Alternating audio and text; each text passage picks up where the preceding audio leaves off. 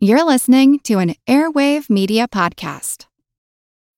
When you need mealtime inspiration, it's worth shopping Kroger, where you'll find over 30,000 mouthwatering choices that excite your inner foodie. And no matter what tasty choice you make, you'll enjoy our everyday low prices, plus extra ways to save, like digital coupons worth over $600 each week. You can also save up to $1 off per gallon at the pump with fuel points. More savings and more inspiring flavors make shopping Kroger worth it every time. Kroger, fresh for everyone. Fuel restrictions apply.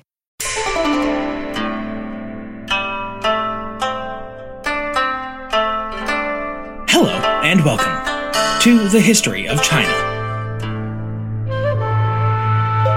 Episode 187 Blessed Iron Khan. Last time, we finished off our look into the life, exploits, and legacy of the great Khan, Kublai, from its towering heights to its lowest lows. And so today, as time marches on, so shall we.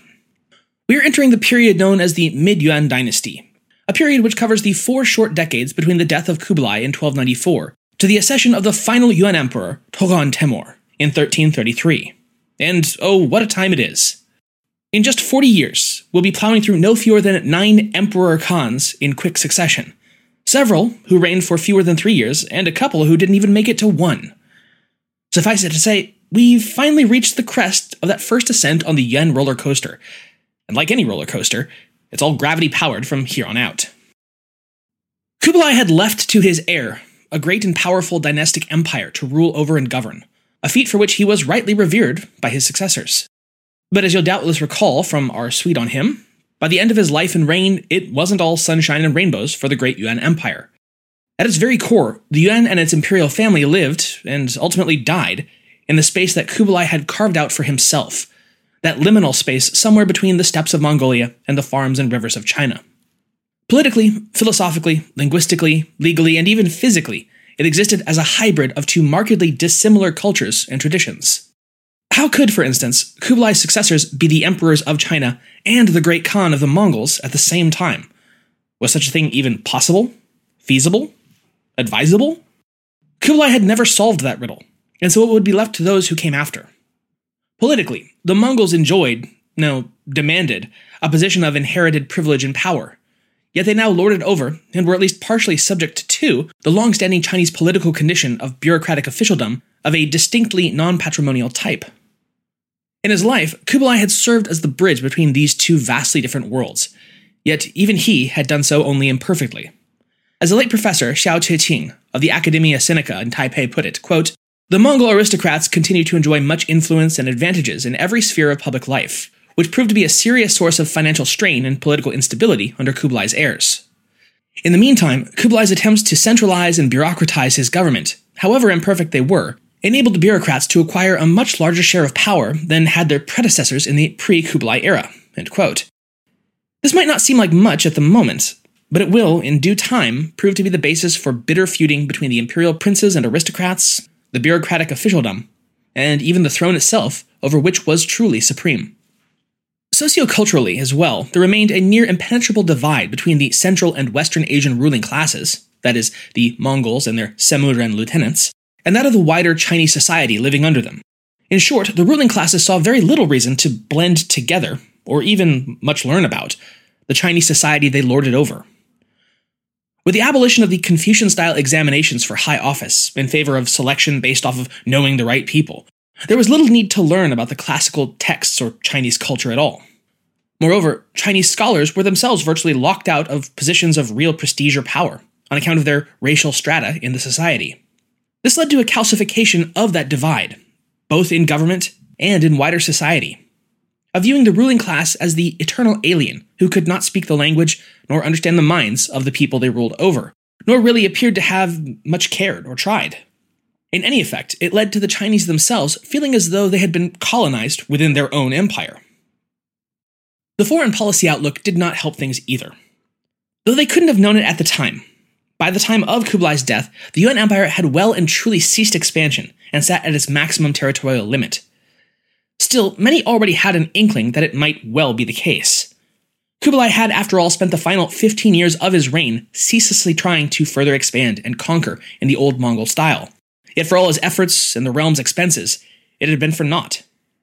As such, the rumblings of a seismic shift in policy decision and focus was beginning to stir within the upper crust of the Yuan government. Perhaps it was time for them to stop their expansionism above all pursuits, and instead turn to internal consolidation and reform.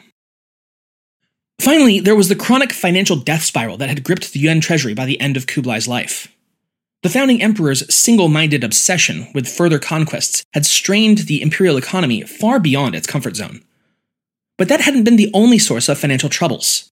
The ever mounting costs of the Mongol princes, who all regularly demanded lavish imperial grants and gifts and threatened rebellion if they were not satisfied, tied up a mounting percentage of the empire's tax revenues year after year. Under Kublai's watch, the government had turned to non Chinese tax collectors, who used exploitative practices to maximize revenues. That was well and good for the Khan and his coffers, but it put him at odds with both the Confucian officials, who valued above all frugality and low taxes, as well as the common people who felt the squeeze of the pitiless Semu tax collectors harder every year. A drastic decrease in such government spending might have been enough to turn things around, but was, as I mentioned before, deemed a political impossibility. We start today then with the accession and enthronement of Kublai's chosen successor, his grandson by Prince Zhenjin and his wife Princess Kokchin, Prince Olgiat Timur. Let's start with the name. Like most Mongols, he in fact only had one name, Timur, meaning iron. The issue with having a single name, though, is that it tends to get pretty confusing when there's more than one Timur. And believe me when I say that there is definitely more than one Timur. Given its close association with Genghis Khan's own given name, Temujin, the Iron Man, Naming a Mongol boy Timur at the time was a bit like a Frey of the Riverlands naming a son Walder. As such, it was common that a second name or quasi title be given or taken oneself, based on some distinguishing characteristic or practice. Examples of this include Buri Boko, or Buri the Strong, Arik Boka, meaning Arik the Wrestler, or even Jirkhoadai, being renamed by Genghis as Jebe, meaning simply but significantly the arrow. As for Prince Timur, I'm not exactly clear as to when he received the moniker we come to know him by. Was it early in life? Upon his coronation? Perhaps it was a posthumous name. In any case, he would be bestowed with the second name or moniker of Olziet, meaning blessed or holy. As such, in Mongolian, he would be known as Timur the Blessed, or even more literally, the Blessed Iron Khan. His Chinese regal title, given as usual posthumously, was Chengzong, which can be translated as the achiever or the completer, but given the nature of his brief reign, as we'll see more in a little bit, I'd say it's more accurate to call him Chengzong the Preserver. In any case, just as I've been doing up until now in calling Kublai Kublai instead of Yuan Shizu, I'm going to call Timur Timur instead of Chengzong. It can't really have come to a shock to anyone that Timur's accession would not go smoothly. After all, exactly when was the last time that one of these things had proceeded without a goodly dose of fratricidal violence again? And to be sure, Temur not only had brothers, he had two older brothers. The eldest, named Gammala, the Prince of Jin, was 31, that is, two years Temur's senior. Gammala's claim to the throne was, in spite of Kublai's clear preference, at least as strong as his younger brother's. He had the backing of a powerful army to rival even that of his brother, the army of the four Ordos of Genghis Khan and the land of the Tartars. Nevertheless, Timur had his own advantages in the Kurultai to come. Not only was he undoubtedly Kublai's own hand picked choice for the throne, but he also had the backing of his mother, the widely loved and highly influential widow of Zhenjin, Princess Kokachin. Notably here, although Gammala's mother is not known, given this clear preference by Kokachin toward Timur, it seems likely that Gammala was not Kokachin's son. Timur also had the backing of the bureaucrats and officials within the capital, who had already begun to assert themselves far more forcefully into the selection of the new emperor than they ever had dared or been allowed to in previous Kurultais. Finally, though Gammala did have the army of the Four Ordos at his command, it remained stationed in faraway Mongolia. Meanwhile, Timur's own army was much closer at hand. As the princes and officials gathered for the Kurultai, they couldn't have forgotten that unstated but very clear fact. And indeed, it was a fact that wouldn't remain unstated for very long. The ceremony convened in mid April at the summer capital, Shangdu, with rousing speeches for both candidates by their respective cohorts and supporters. And then Bayan of the Barin, the great war hero of the south, who Marco Polo had called Bayan Hundred Eyes since he mistook the Mongol name for the Chinese phrase Bai Yan, took to the stage. Bayan began his speech, Addressing all from the steps of the great audience hall, sword in hand, he recited Kublai's will, word for word, that it was Prince Timur who'd been chosen by the great Khan to succeed him, and who could dare unmake the will of a Khan? And then, sword very much in hand, Bayan urged the princes to make the right choice. The Book of Yuan concludes the story, quote, The princes of the blood, trembling, hurried into the hall to make obeisance. Professor Xiao writes, quote, The decisive role played by these leading bureaucrats in deciding who should be the new Khayan was unprecedented, portending the many bureaucratic kingmakers in the future. When the selection and accession of Timur as a new great Khan, and then of course the subsequent days of feasting, toasting, and all around merriment and celebration finally concluded, it was time to get to work. His enthronement was proclaimed in a public edict on May 10th, stating that Emperor Timur intended to be the conservator and preserver of the established pattern of his grandfather's reign. He wasn't there to set a new course for the Yuan ship of state, merely to maintain its current speed and heading. This would come to be the defining characteristic of his 13 years on the throne. Like Kublai before him, Timur surrounded himself with a panoply of senior statesmen and officials from all corners of the empire Mongol, Semu, Chinese, and Muslim alike. His effectual right hand, Olje of the influential Orenar clan, the Grand Counselor of the Right, was a holdover from Kublai's court and would serve as Timur's sole Grand Chancellor for the first four years of his reign. In 1298, he would be joined by a second, Hargasun, as the Grand Chancellor of the Left. But Olje would continue in his own position until his death in 1303. Another extremely influential figure in Timur's early court was Bukhumu, who held the distinction of being one of the very few, and certainly most influential, ethnically Mongol Confucian scholars in the entire history of Yuan. This made him nearly the perfect vessel to fiercely advocate for Confucianism to the emperor, as well as to protest or even rebuke the great Khan when he did something that the Confucians deemed unacceptable. Timur could stand to hear from a fellow Mongol words and remonstrations that no Chinese would ever have gotten away with. The empire's economics and bookkeeping were likewise once again largely handled and overseen by Muslim financiers. The most influential of this was Sayyid Boyan al-Din, the grandson of Sayyid Ajal al-Din, a Persian Khwarezmian who had personally submitted to Genghis Khan during that kingdom's destruction and thereafter served directly under Genghis, Monka, and Kublai in turn. He was also the ancestor of perhaps China's most famous seafarer, the Muslim eunuch admiral Zheng He. Suffice it to say, stability and continuity were the watchwords of the era. For all that stressing of continuity and the preservation of the high highs of Kublai's great Yuan Empire, the cracks beneath that fresh coat of imperial paint quickly began to show through. Kublai had, as we've pretty thoroughly gone over, made rather a mess of things in his last decade and a half.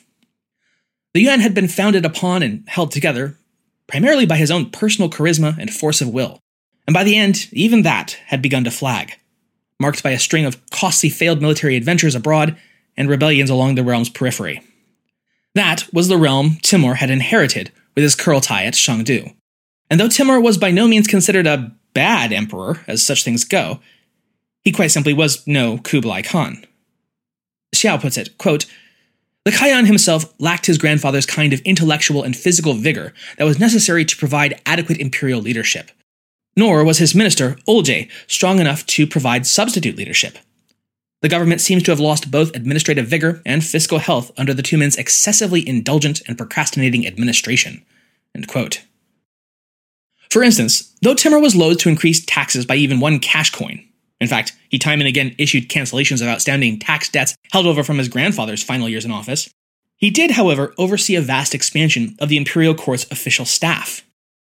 The legal quota for the court and capital combined was set at 2,600 officials. Yet the censorate reported that in 1294, there were more than 10,000 such officials in the capital alone, and many more out in the provinces. This vast increase to the costs of running the government didn't even help to speed things up as one might think it might. Though legally, officials were required to settle minor cases in five days, and important cases in seven to ten days. In practice, even minor cases frequently took more than half a year to be decided, and cases of major importance, a year or even more. Graft and corruption became endemic to the government.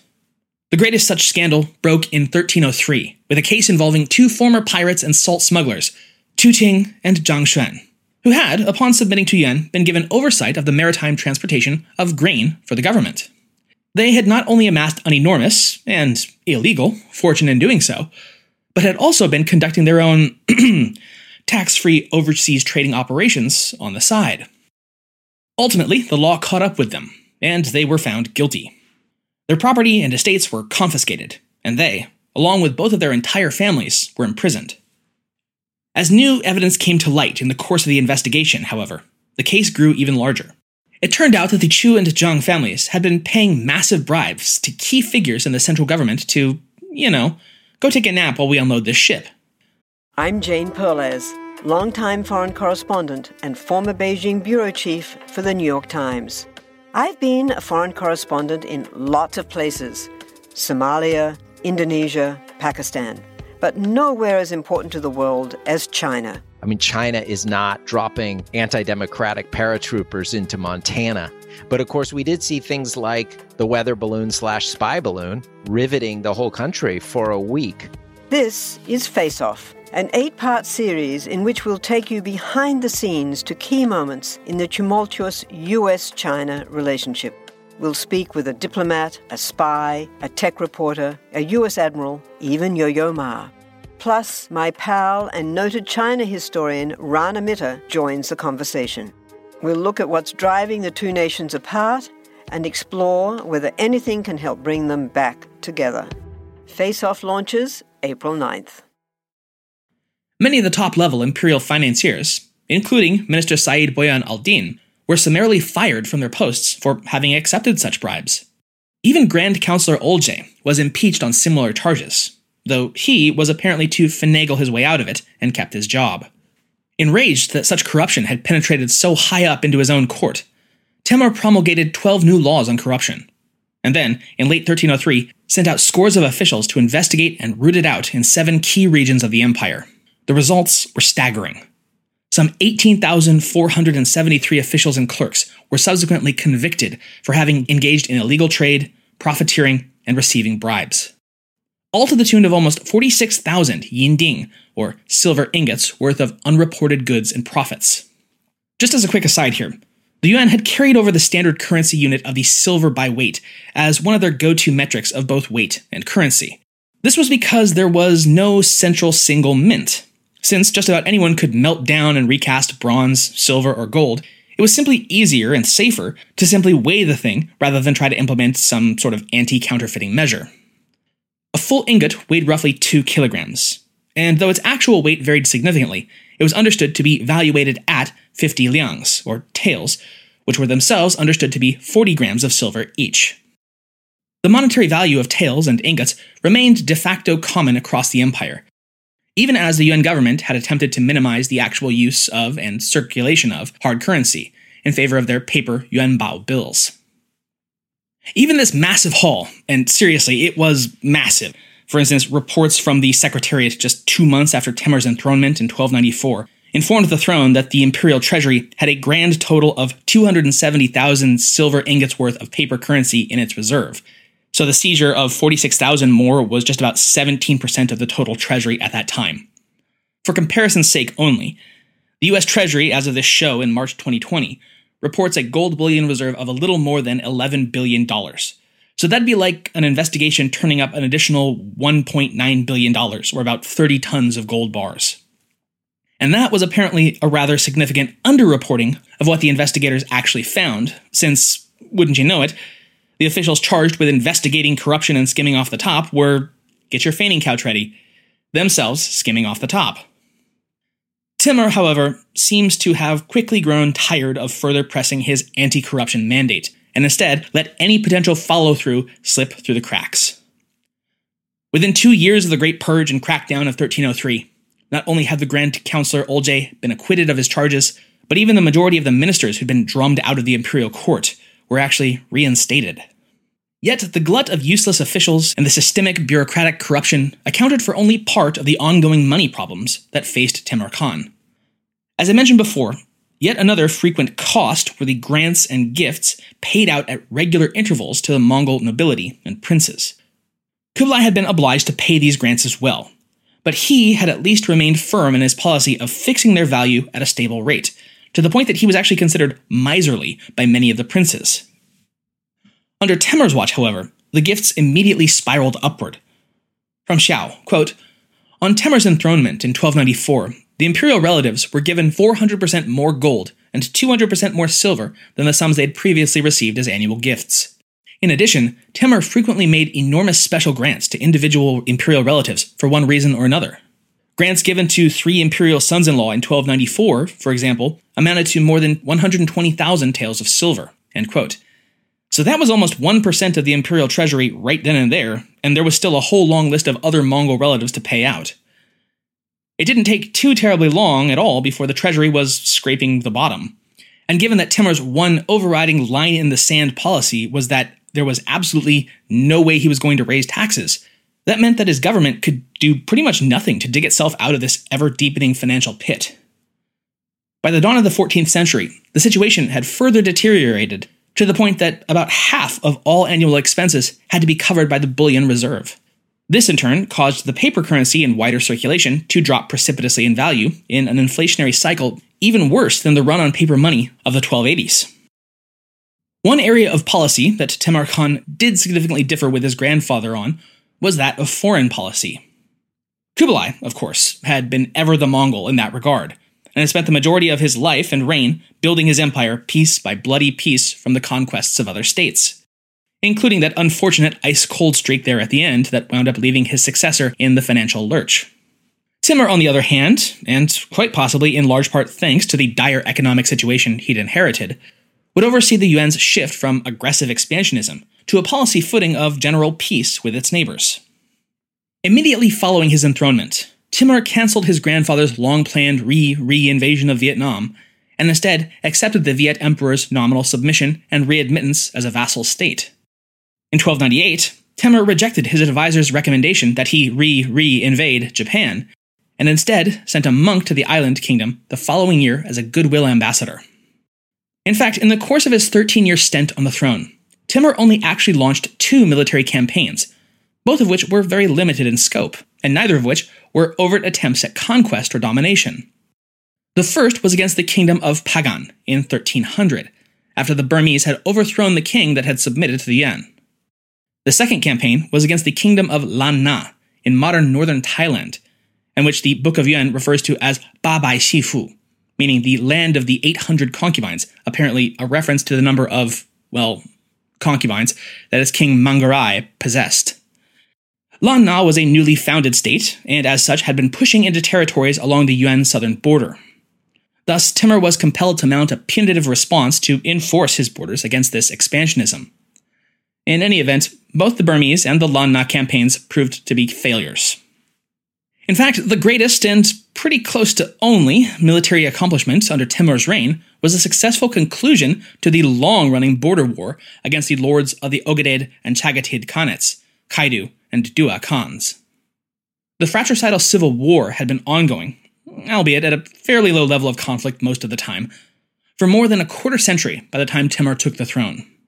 The embers of that protracted war flared back to life, however, in the winter of 1298 when Dua Khan launched a surprise attack at a place called Hoar Hatu, not to be confused with the modern Inner Mongolian city of Hohhot, which wouldn't be established for another three centuries at this point. The Yuan forces were decimated, and Temur Khan's son, the Prince of Gaotang, Korgus, was taken captive.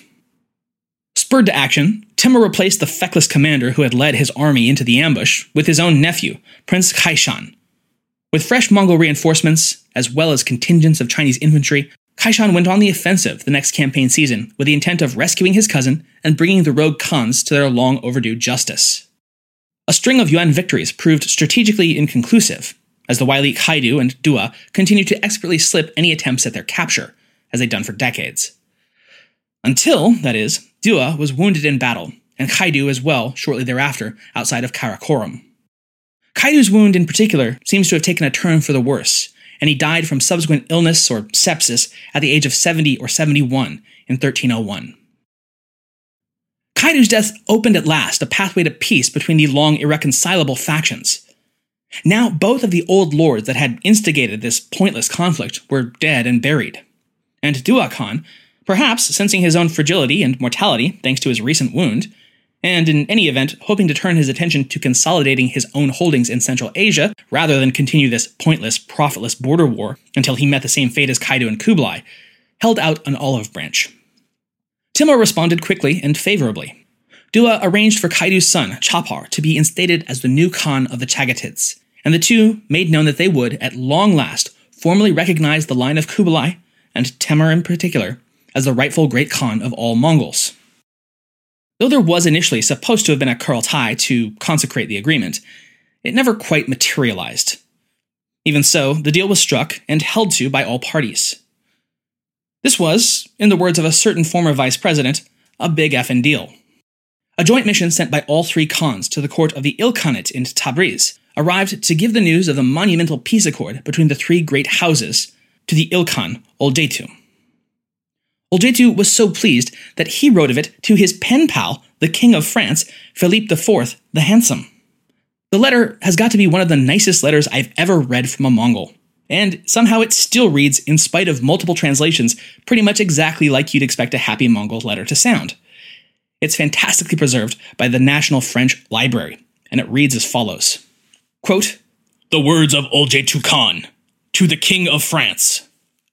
How could it be forgotten that from ancient times all you kings of the Frank citizens have dealt peacefully with our good great grandfather, Hulagu Khan, our grandfather, Abaga, father, Argun, and good brother, Ghazan, esteeming us near, although you are far, pronouncing your various words and sending your ambassadors and gifts of health wishing. Our nation has reached a peace from the land of the southern China where the sun rises to the Mediterranean Sea, and our roads have been tied together. It then concludes with an official imperial seal, which translates as Precious seal of the Emperor truly mandated by heaven to pacify the 10,000 barbarian tribes. Happy though the peace was, it, alas, was not to last long. With the mutual foe of the Yuan no longer adhering the two Central Asian Khanates to a common purpose, quickly enough, the Khans of the Chagatids and Ogedeids began warring against themselves over their own territorial disputes. This pleased Temur just fine since he could play one off the other now that they were no longer united against him. In fact, he wound up supporting Dua Khan against Chapar and sending an army to support the Chagatids. This ultimately was enough to turn the tide against the son of Kaidu, who was forced to surrender. He would by 310 be dethroned and replaced as Khan of the Ogedeids with Dua's own younger brother, Yangatar, as a puppet Khan, marking an effective end to the House of Ogedei as an independent family line of the Borjigins. By making peace, Temur Khan was able to more effectively and permanently destroy Kaidu's legacy than almost 40 years of war ever had. Moreover, Temur and Dua Khan remained on good terms, and for the most part, the Chagatai Khanate held up its end of the bargain to recognize the Emperor of Yuan as the great Khan of the Mongols, and to send tribute missions to Dadu at regular intervals. Xiao concludes here, quote, Thus, by the end of his reign, Temur had established nominal Yuan suzerainty over the whole Mongolian world, thereby succeeding where his grandfather had failed. So, on the foreign affairs front, things were going pretty swell. Unfortunately for Temur, that era of great peace did not extend to his own home and family life, nor his succession. Timur, like so many of his kinsmen, was a notable drunkard in classic Mongol fashion. He was such a sot that it's given as a possibility why Kublai had hesitated at the end of his life to formally grant Timur the status of crowned prince, remaining unsure right to the very bitter end of whether his grandson would be quite sober enough to do the job. As such, it's not terribly surprising that, even from a young age, Timur had so badly damaged his body with his prodigious binge drinking that he spent the rest of his life suffering from chronic and ever worsening illnesses. Into this relative power vacuum, who should step in but yet another Mongol woman seeking to pick up where her drunkard husband left off? The ambitious, shrewd, and able Princess Bulakan came from a distinguished line of Mongol nobility, the Bayaud clan. It's unknown when exactly she was married to Timur, but she became Khatun to his Khayan in 1299, shortly after the death of his former empress, Shirendari.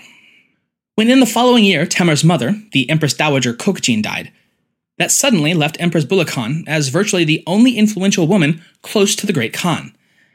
And it was a position that she did not fail to take advantage of. When the salt smugglers turned grain transport overseers turned tax dodging independent businessmen, Chu Ting and Zhang were were investigated and prosecuted in 1302, for instance, it was actually at Empress Bulakan's insistence. When they were found guilty and their property confiscated, it didn't wind up in the imperial treasury, but rather into Bulukhan's own household services accounts, making her, with a stroke, one of the richest women in the empire, virtually overnight. This was a woman who knew exactly where the levers of power were, and exactly how to work them to her maximum benefit. She displayed this uncommon level of foresight and planning yet again in 1305, when she engineered the decision to make her son with the emperor, the boy prince Deshou, the heir apparent.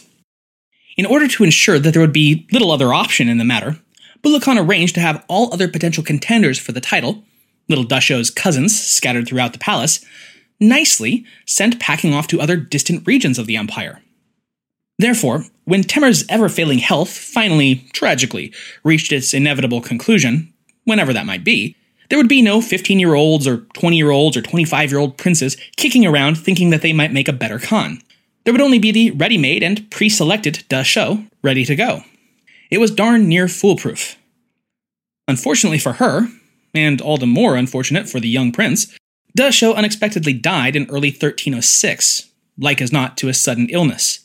Thus, when Temur's body finally gave out on him for good and all, little more than a year later, in early February of 1307, he died without an heir firmly established. He was 41 years old, and he had reigned for 13 years. Bulukhan's ill fated decision to try to ensure her son's position as the only possible heir to the empire had spectacularly backfired. And though it wasn't done maliciously or with intent, with the death of Temur, the blessed Iron Khan, Emperor Changzong the Preserver, it would throw the Yuan imperial court into sharp, bloody conflict over who should be its third emperor. And so, next time, we'll be leaving behind this all too brief ideal of relative internal peace, and once again pit the princes of the Borjigin clan against one another in the contest for absolute power. It will, in the end, fundamentally destabilize the already teetering regime and lead to decades of intrafamilial bloodletting not seen since the dark days following Mongke Khan's attempted assassination at his own Kurultai more than half a century prior. Thanks for listening.